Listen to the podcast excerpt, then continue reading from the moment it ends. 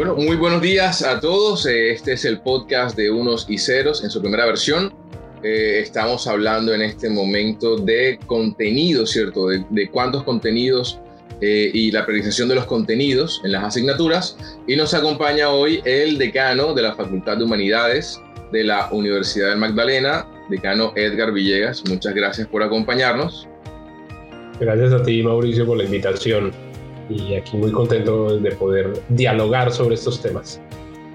Es correcto. Bueno, esta es una editorial que estamos, que estamos probando, prototipando cosas. Es una, una editorial transmedia que tiene como diferentes partes y en este caso, en este podcast, eh, quisimos hacer como una charla para, para hablar acerca de este contenido. Eh, Edgar previamente hacía parte del CETEP, que es la entidad de la universidad que estaba como realizando todos estos procesos.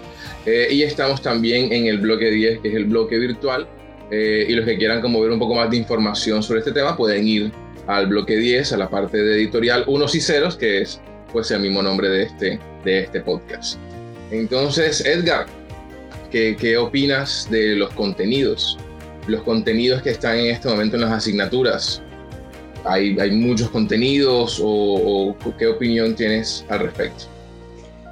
Pues yo un poco eh, en general lo que, lo que he visto es que tuvimos un, eh, digamos, históricamente tuvimos en general un descentramiento de los, de los contenidos.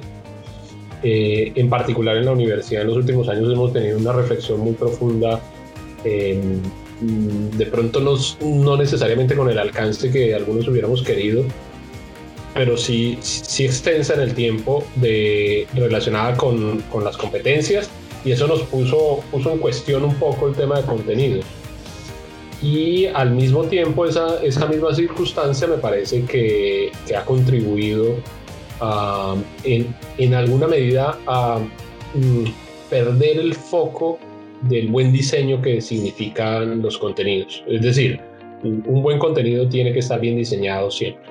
Y no importa la competencia que quiera desarrollar, el buen diseño pues va a pasar porque, porque esté, digamos, esté bien acorde con, esos, con esas competencias. Entonces creo yo que en este momento tenemos una gran dispersión una gran cantidad de contenidos.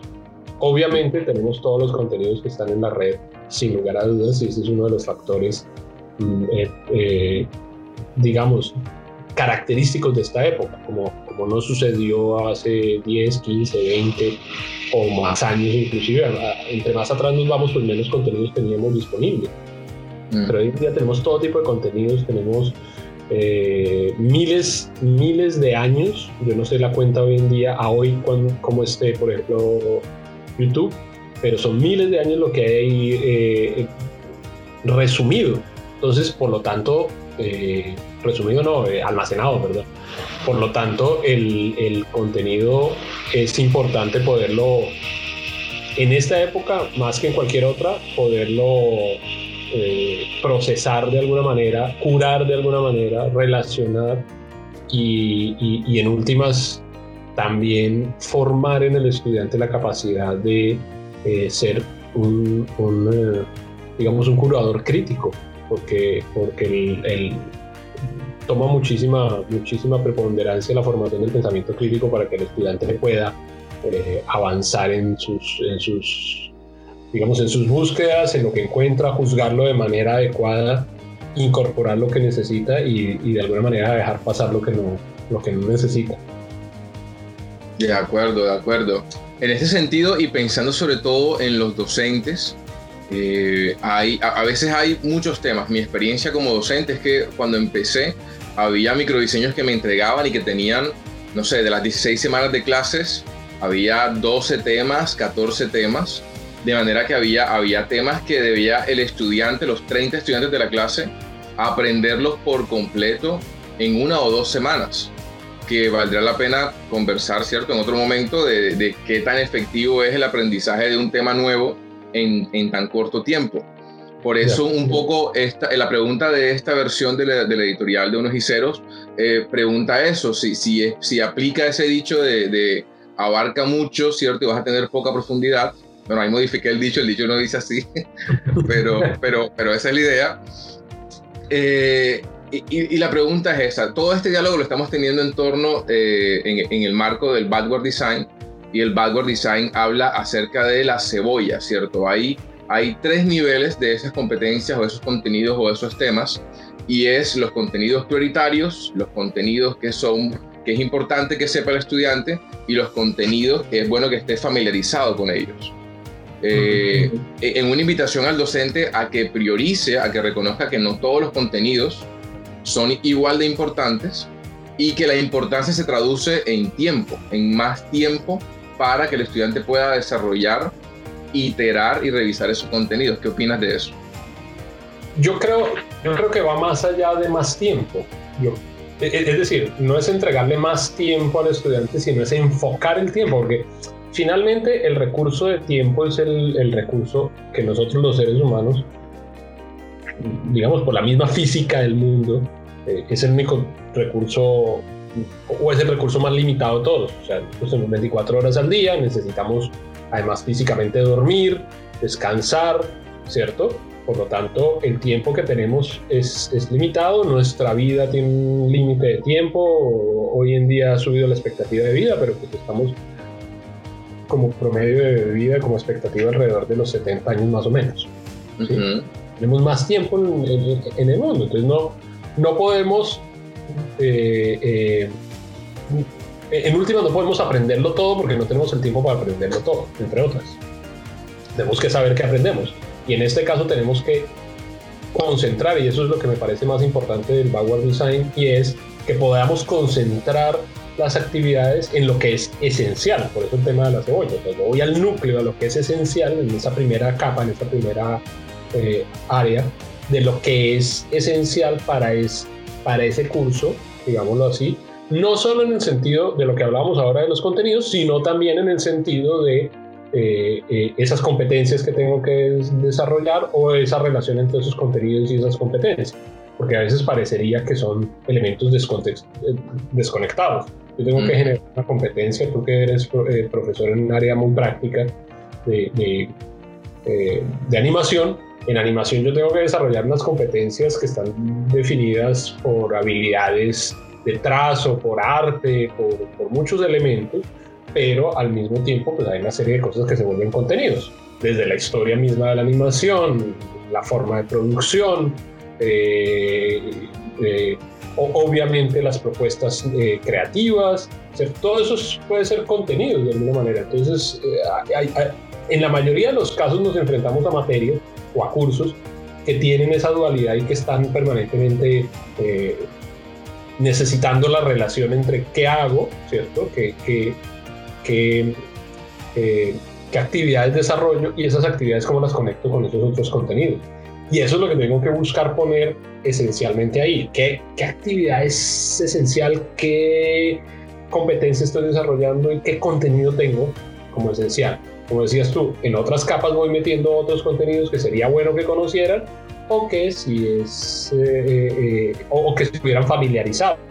Entonces es bueno que un estudiante esté familiarizado con que hay diferentes técnicas de animación, pero no necesariamente tengo que hacer en un, taller de animación de cuatro créditos, es decir, 190 horas al semestre, que pase y que haga el ejercicio de hacer toda la animación como si, como si fuera o peor aún de intentar ejecutarlo como se crearon y entonces comienzo con la animación 2D y termino con la animación 3D. ¿sí? Ay, ¿por qué lo hice en ese orden? Ah, porque es que históricamente se desarrolló así. Y ahí hay un choque entre, entre el concepto de cómo se desarrolla históricamente y cómo lo aprendo yo.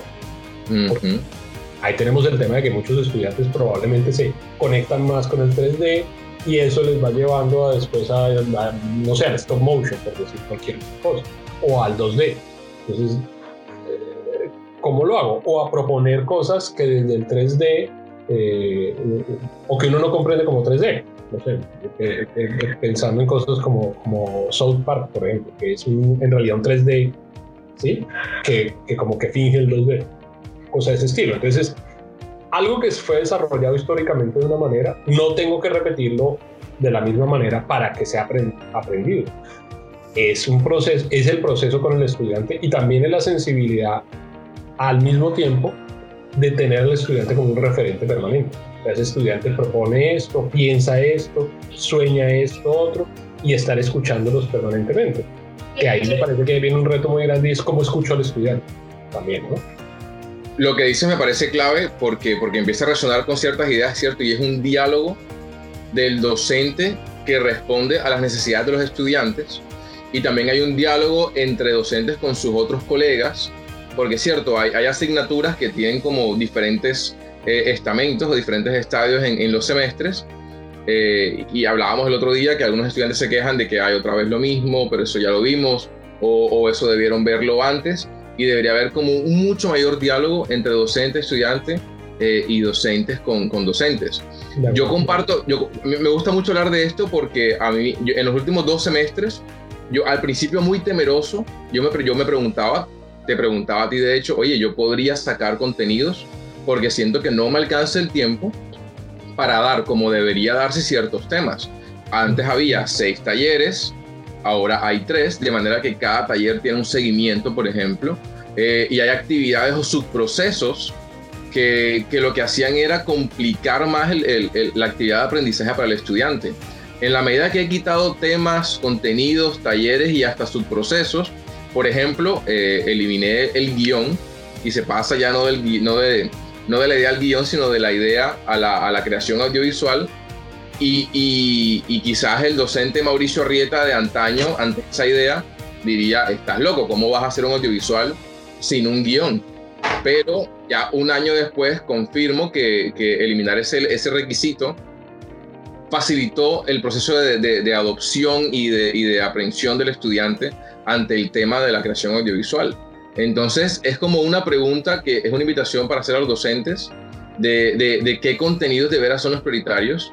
En el caso de este taller, hubo dos que fueron eh, la estructura narrativa, cierto que la narrativa y la temática sean fuertes, sean interesantes, tengan varias iteraciones y tengan una evolución y que el estudiante sea consciente de ella, y por otra el manejo del tiempo, el manejo del tiempo desde el movimiento de animación hasta el tiempo del ritmo de cómo se cuenta la historia y cómo se ven imágenes, esos dos elementos son los importantes y se los comento constantemente a los estudiantes. Eh, y ellos son conscientes que esa es la competencia que deben adquirir. Las otras, es bueno que estén bien, pero esas son vitales. Eh, y la experiencia pues ha sido, ha sido positiva hasta ahora. Inclusive en esta coyuntura de la cuarentena pues han respondido bastante, bastante bien. Eh, y ellos, como saben que ese es el objetivo, la evaluación es muy distinta. La evaluación ya no es que yo les doy un número eh, y sacaste 80 y, por qué, sino que ellos ya saben que deben conseguir cierto, como cierto, cierto nivel de esa competencia de la narrativa y la, del, y la del manejo del tiempo, que son conceptos integradores y que les he dejado muy en claro que es la prioridad de esa asignatura. De acuerdo, y el, y el punto ahí también es eh, cómo hago para que ese diálogo termine repercutiendo en una mejora permanente de, de la clase. O sea, finalmente creo que nosotros en general, en, en, en, como docentes, perdemos mucho la posibilidad de que nuestras clases semestre a semestre vayan mejorando. Y, y, de alguna manera pues caemos un poco en el, en el en el juego de yo esta clase la doy de esta manera y la repito de esta misma manera igual, exactamente igual. Pero pues, la evidencia que estamos teniendo cada día más es estudiantes que, llegan con diferentes características que cada vez se parecen menos a nosotros mismos como docentes, que cada vez tienen más inquietudes, que tienen la información ahí disponible, que, que está accesible a ellos ¿cierto? Versus también, y eso es bueno tenerlo en cuenta, estudiantes que están teniendo dificultades para eso mismo.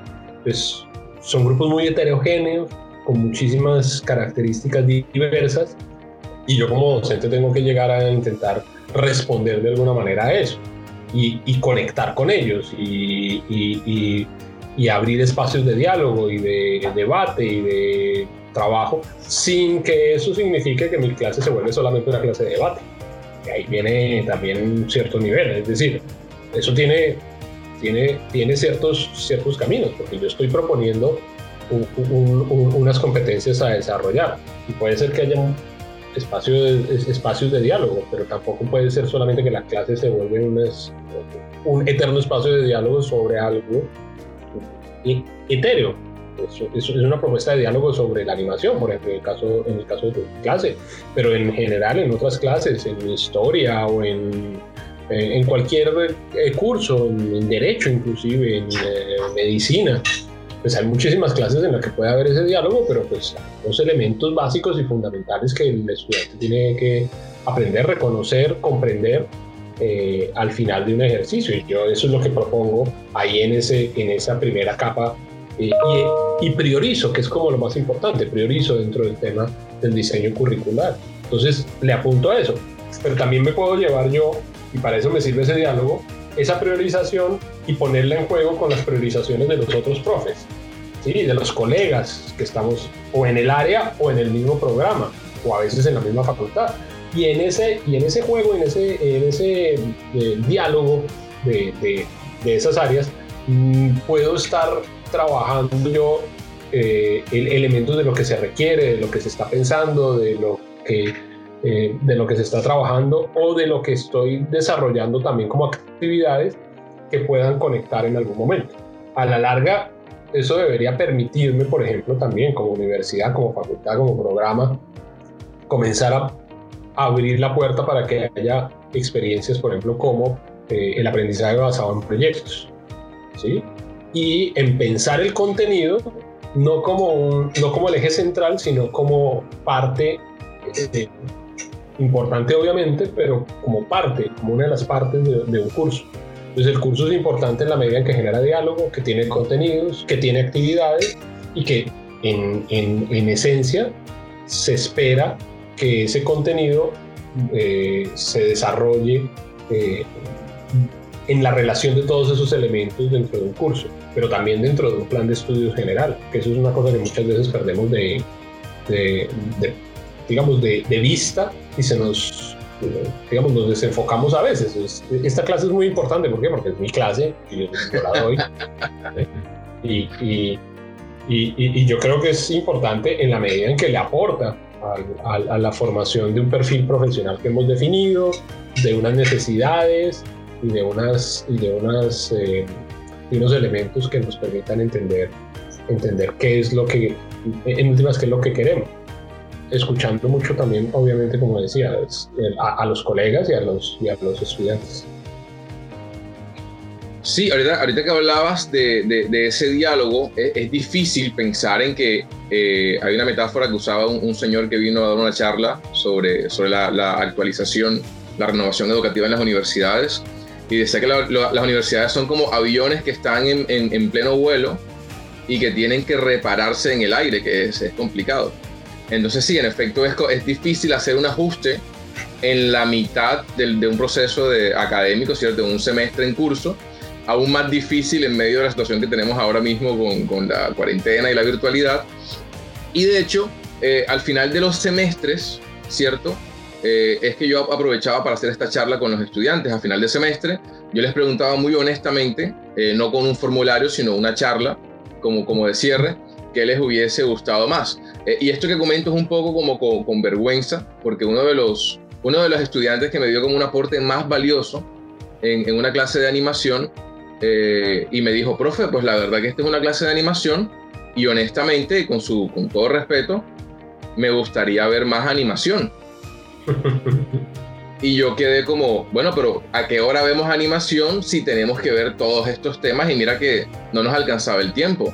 Y me quedé pensando tanto en esa respuesta mía, que era un sinsentido completo, eh, pero, pero fuera de, Era una evidencia de que había algo que estaba, estaba mal, o sea, había unos contenidos priorizados y que no eran los que respondían a la necesidad del estudiante, que era en este caso un estudiante que le gustaba mucho el tema y quería aprender más y mejorar, eh, y estaba en la clase de animación en su programa de cine y no estaba viendo animación, y, y, y era una realidad. Y a partir de ahí vino la modificación, mira, bueno, ¿cómo, cómo reajustamos esto? Y, y, la mejora fue, yo estoy muy agradecido con ella por su honestidad. A veces yo, yo considero que puede ser, llegar puede ser difícil, ¿cierto? Decirle a un profe algo de ese lindo, como no, esta clase era para esto y no la vi. Eh, y lamentablemente ese feedback a final de año pues ya es beneficioso para estudiantes del próximo semestre. La invitación sí es clara y este no es un proceso automático, no es un proceso de, en la mitad del vuelo hacer todos los ajustes, pero sí para aprovechar ese periodo intersemestral, preguntar a los estudiantes también cuáles temas les parecieron más importantes, porque en últimas es eso, tú estás en una clase para, para aprender cosas que te van a, marcar como profesional o como, o como individuo, ¿cierto? Eh, y es bueno saber qué de todo eso quedó. Y si al final, que era lo que estaba pasando, que había una cantidad de temas que se veían, eh, y está como esa popular frase de, un docente que puede decir, ese tema ya yo lo di, yo tenía que dar mis 10 temas y ese ya lo di, eh, y ya ustedes verán. Y, y, el objetivo, ¿cierto?, es que el estudiante aprenda en esa medida. No basta con, con que se informe un tema, sino que hay que diseñar una estrategia que puede que sea de priorizar, de hacer iteraciones, de buscar diferentes ángulos para garantizar, ojo, que los 30 estudiantes lo asimilen, que es el objetivo. El objetivo no es que los cuatro buenos lo sepan, sino en serio que esos 30 profesionales tengan esa competencia eh, y a lo largo de todas sus asignaturas y una vez se gradúen de la universidad.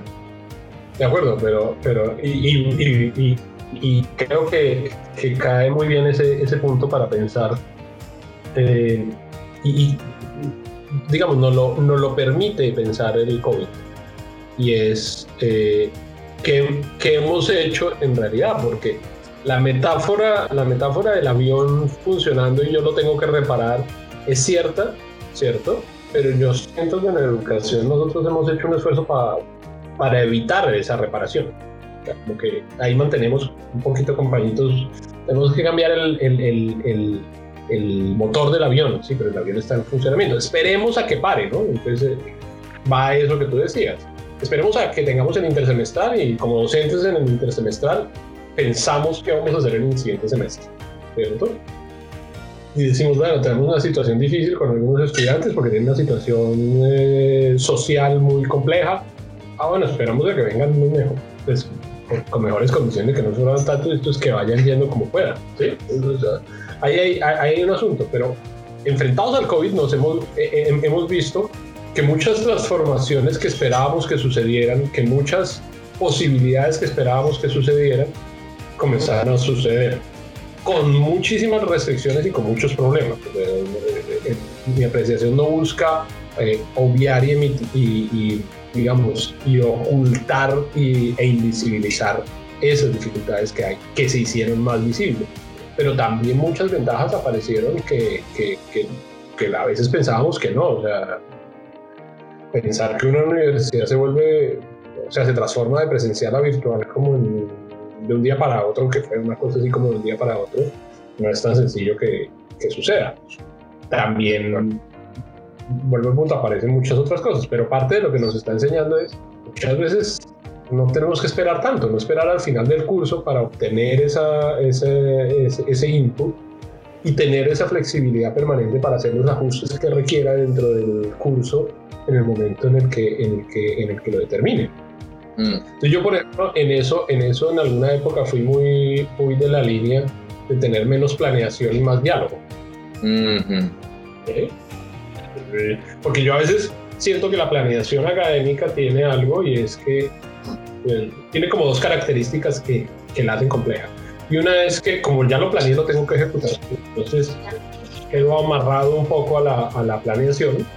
Y dos, es que es posible que la planeación eh, eh, eh, me lleve a, digámoslo así, a un camino que no era el que, el, que quería y como no lo puedo modificar y como es tan rígido eso, pues básicamente me quedo ahí en, en, en, ese aspecto y no, y no escucho y no hago ajustes en el, en, el camino. Entonces el diálogo del que hablábamos hace un ratico parecería desaparecer y la idea es al contrario fortalecer.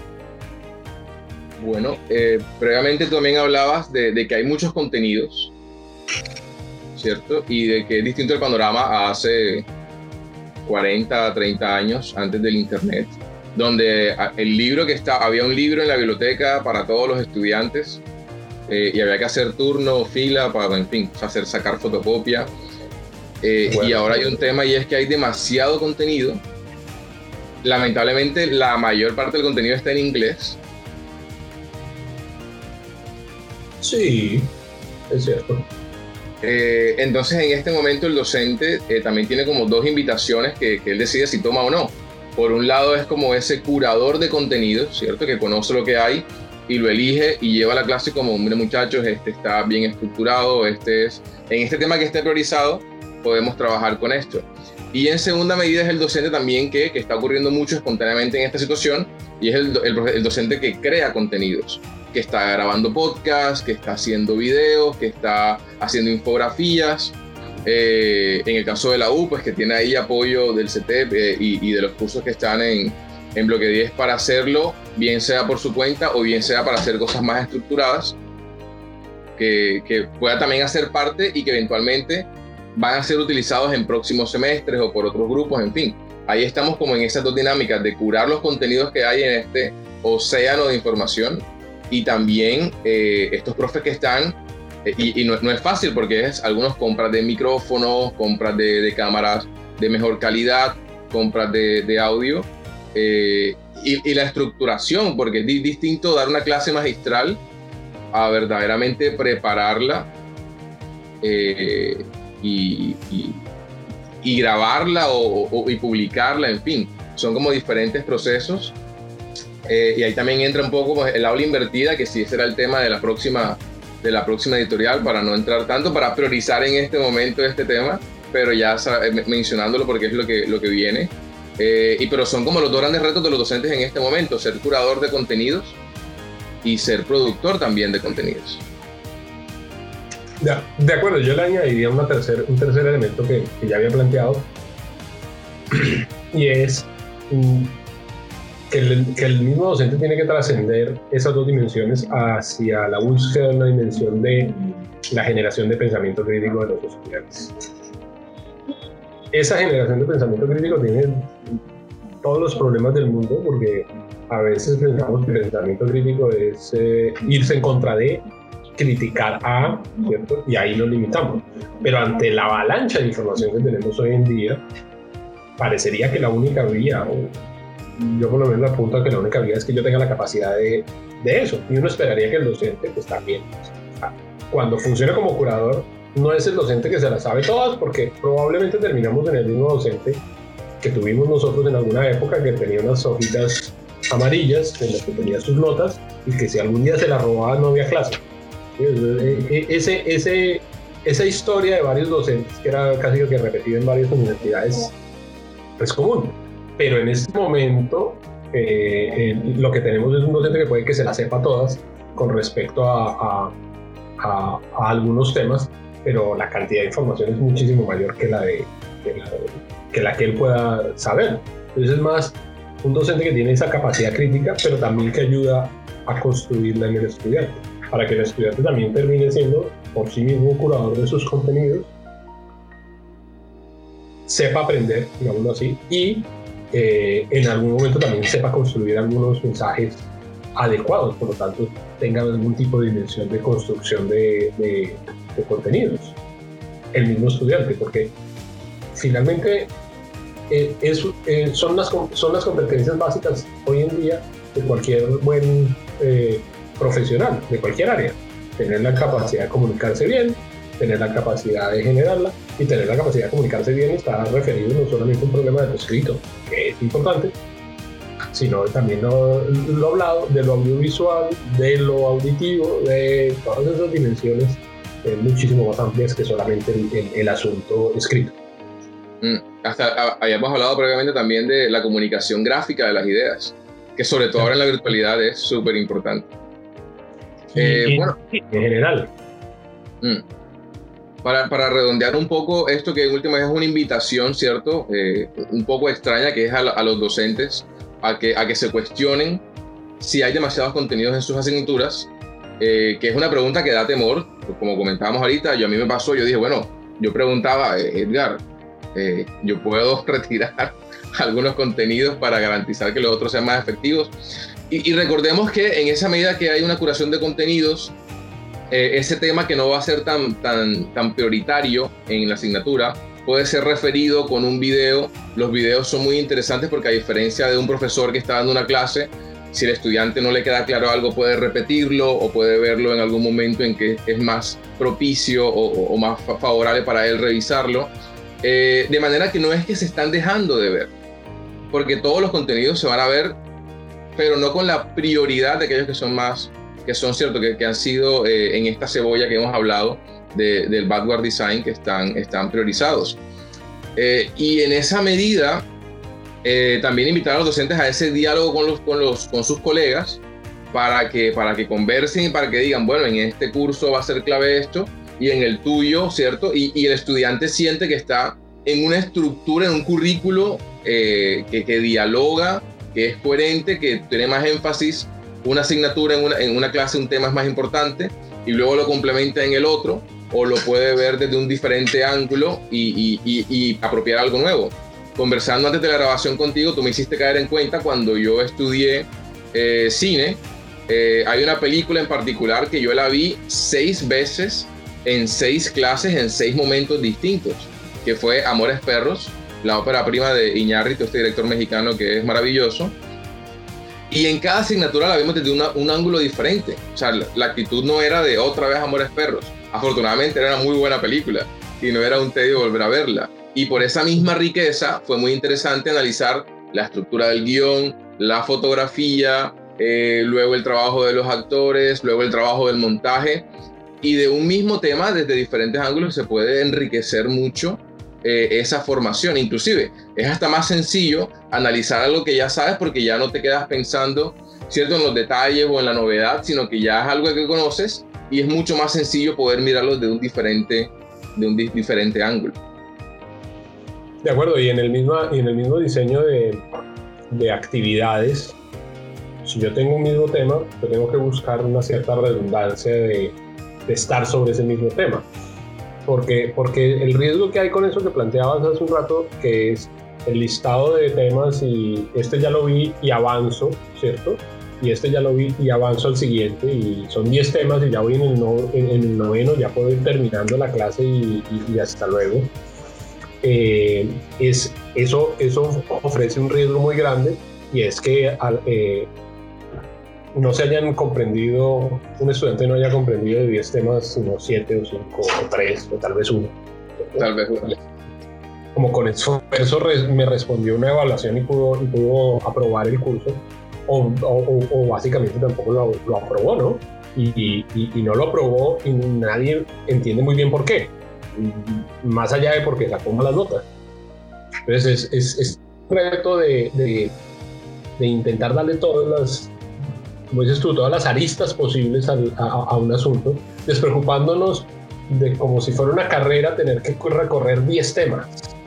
Entonces en historia tengo que pasar por todas las historias del mundo y en el mismo orden en el que se produjeron. Pues voy a arrancar con ¿sí?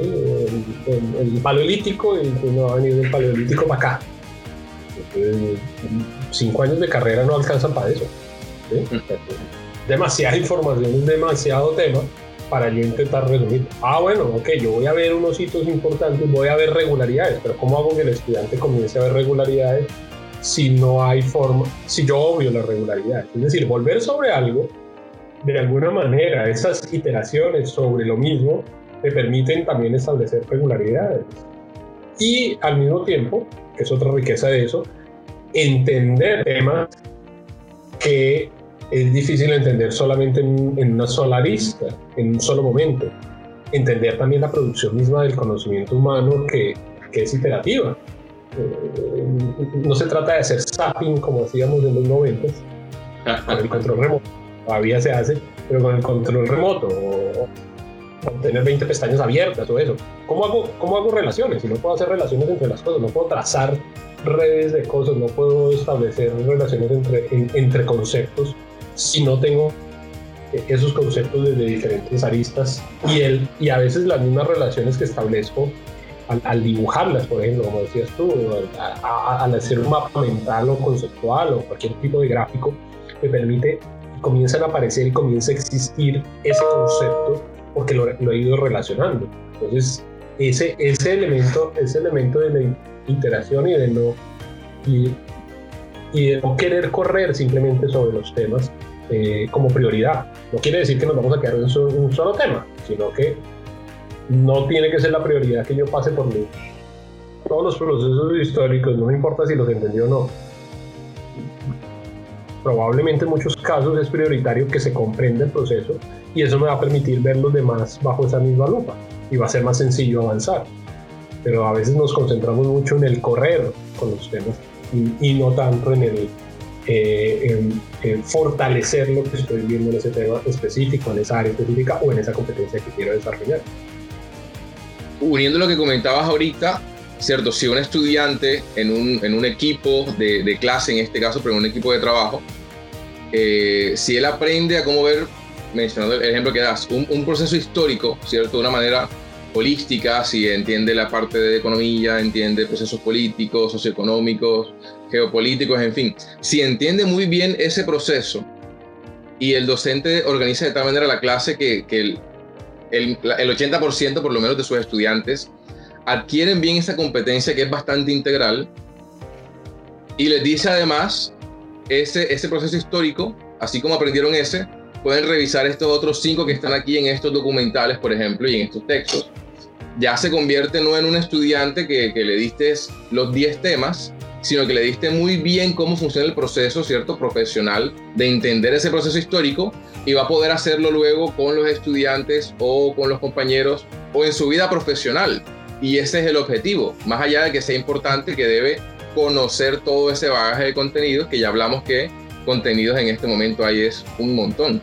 Hay que enfocarse, priorizar en la enseñanza de que maneje bien ese contenido y que haga una interpretación, pues, holística en lo posible o completa de cualquier eh, escenario dado. De acuerdo. Eh, y, esa es, la idea. Con, cualquier. O sea, esa es la idea en últimas esa focalización que se puede hacer en la cebolla del backward design que me permite enfocarme en eso que es importante, en eso que es central y que una vez el estudiante lo tiene junto con las otras capas de lo que ya tiene familiarizado, de lo que está acercándose, de lo que probablemente sería bueno que llegue a, comprender, ya puede asumir, eh, digamos, ya tiene la competencia, ya desarrolló adecuadamente la competencia. Y esa competencia la puede repetir N veces, digámoslo así, o sea, la puede aplicar N veces que es el problema de quedarme en los contenidos, porque yo recorro los contenidos y si no le encuentro aplicación, pues básicamente pasado mañana se me van a olvidar o me voy a quedar concentrado en cuánto fui capaz de almacenar en mi memoria y la memoria humana es limitada, ¿cierto? de acuerdo. Entonces, entonces el, el, el, punto, el punto a la larga es poder, de nuevo, y, ahí volvemos un poco, le damos la vuelta a la cosa, volver a, a, a lo esencial de esa, de esa clase porque es esencial que un estudiante de cine sepa de historia del cine, porque es importante que un estudiante de, de, odontología sepa de histología, ¿sí? Eh, porque es importante que un estudiante de, economía comprenda eh, el cálculo diferencial o el cálculo integral, ¿sí? Esos son, y es parte también de la repetición, y a veces hay áreas que son muy duras es por eso, porque es difícil hacerle la relación con el resto. Y la pregunta existe desde que yo era estudiante en el colegio, en la universidad y todo. ¿Por qué estudio esto? Me acuerdo, mi hermano, yo no soy ingeniero, mi hermano lo es. Me acuerdo las peleas con el cálculo. ¿Para qué hago esto? Si ya eso el computador lo hace, la calculadora lo hace, yo pues, ¿para qué me preocupo por eso? ¿Cierto? Porque hay dificultades en conectar eso y, no era claro cuál era la esencia de eso y qué era lo que eso me iba a entregar a mí con respecto a, a, mi competencia como profesional. Seguramente buena parte de las soluciones que se desarrollan hoy en día por parte de muchos ingenieros no se desprenden de aplicar directamente el cálculo, sino del tipo de estructura mental que han logrado con eso. Pero eso es difícil de comprender a veces porque la clase está montada sobre tengo 10 ejercicios, 10 temas, corro por los temas, corro por los ejercicios y ahí se agota. Entonces es, es, es, bien importante esa, esa centralidad de esas, de esas competencias. Bueno, excelente. Eh, Edgar, muchísimas gracias por tu tiempo y por, las, eh, por los temas tratados. Eh, inicialmente habíamos conversado de que íbamos a durar esto un tope de 15 minutos, pero nada, el tema tiene demasiado por dónde, por dónde tomarle. Eh, y chévere saber como qué persona está hasta este punto en el podcast todavía escuchándonos. Eh, Queríamos ver algo en este punto para, para, para saber quiénes, quiénes lo lograron. Sí, como un, código. Envía el código. Eh, pero, pues pero sí es importante, sí es importante también eh, pensar en un, digamos, una conexión también, no solo entre los, pues, entre los que estamos dialogando acá, sino también con los otros docentes y en, y en la posibilidad de que nos retroalimenten y nos cuenten un poco cómo ven esto, qué perspectiva tienen en su curso, en sus clases, y eso que nos permita también a nosotros ir, ir, mejorando, porque en última se trata de eso, de, de, tener procesos de mejora continua. Sí, de acuerdo. Este diálogo empieza contigo y conmigo, pero, pero continúa. Eh, pueden ir a la, a la, página de Bloque 10, en la parte de editoriales, ahí están también estos contenidos. Eh, también está en Instagram, está en Facebook. Entonces, esto hace parte de una editorial que, está en diferentes redes y que tiene diferentes eh, escenarios. Y lo que nos interesa es generar este diálogo, es escucharlo. Esto es una invitación a repensar eh, los contenidos de las clases, la cantidad de contenidos y la priorización de los mismos. Y nos interesa escucharlo. Si dicen no, para, porque tampoco pensamos que algo puede ser eh, cierto como totalitario para todas las clases. Nos interesa también saber qué clases por su naturaleza no pueden adoptar este mecanismo y no, no, pretendemos que sea algo globalizador en ese sentido, pero sí queremos escucharlos. Y, la invitación que estamos haciendo da miedo, e, es rara, no, no, es normal pensar, es el temor de, bueno, pero acá hay como una especie de contrato con el estudiante, le voy a dar menos información y al final, pues un poco la invitación y la confianza desde, desde el CETED y desde la universidad eh, es, que, es que va a valer la pena porque le va a permitir profundizar de mejor manera en esos procesos que van a ser priorizados. Entonces, como comentaba el, el, decano Villegas, la invitación es para que si les interesa seguir conversando al respecto, pueden ir al, Facebook del CETEP eh, o al Instagram también del CETEP o a la misma editorial del bloque 10 eh, y ahí hay otros contenidos en torno al tema y pueden también ustedes contarnos sus, sus experiencias al respecto.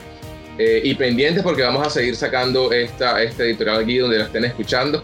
También chévere saber dónde están escuchando en este momento pues, este diálogo eh, y que va a seguir ocurriendo. Invitaremos nuevamente al decano o a otros docentes. El que quiera participar también puede, puede escribirnos eh, y eso es lo que queremos, generar una mayor fortaleza en esta comunidad virtual académica de Unimagdalena, tanto con docentes como con estudiantes. Excelente, Mauricio. Muchas gracias por esta oportunidad y esperamos seguir dialogando. Muchas gracias a usted nuevamente, decano Villegas, y, y nada, seguimos aquí en unos y ceros.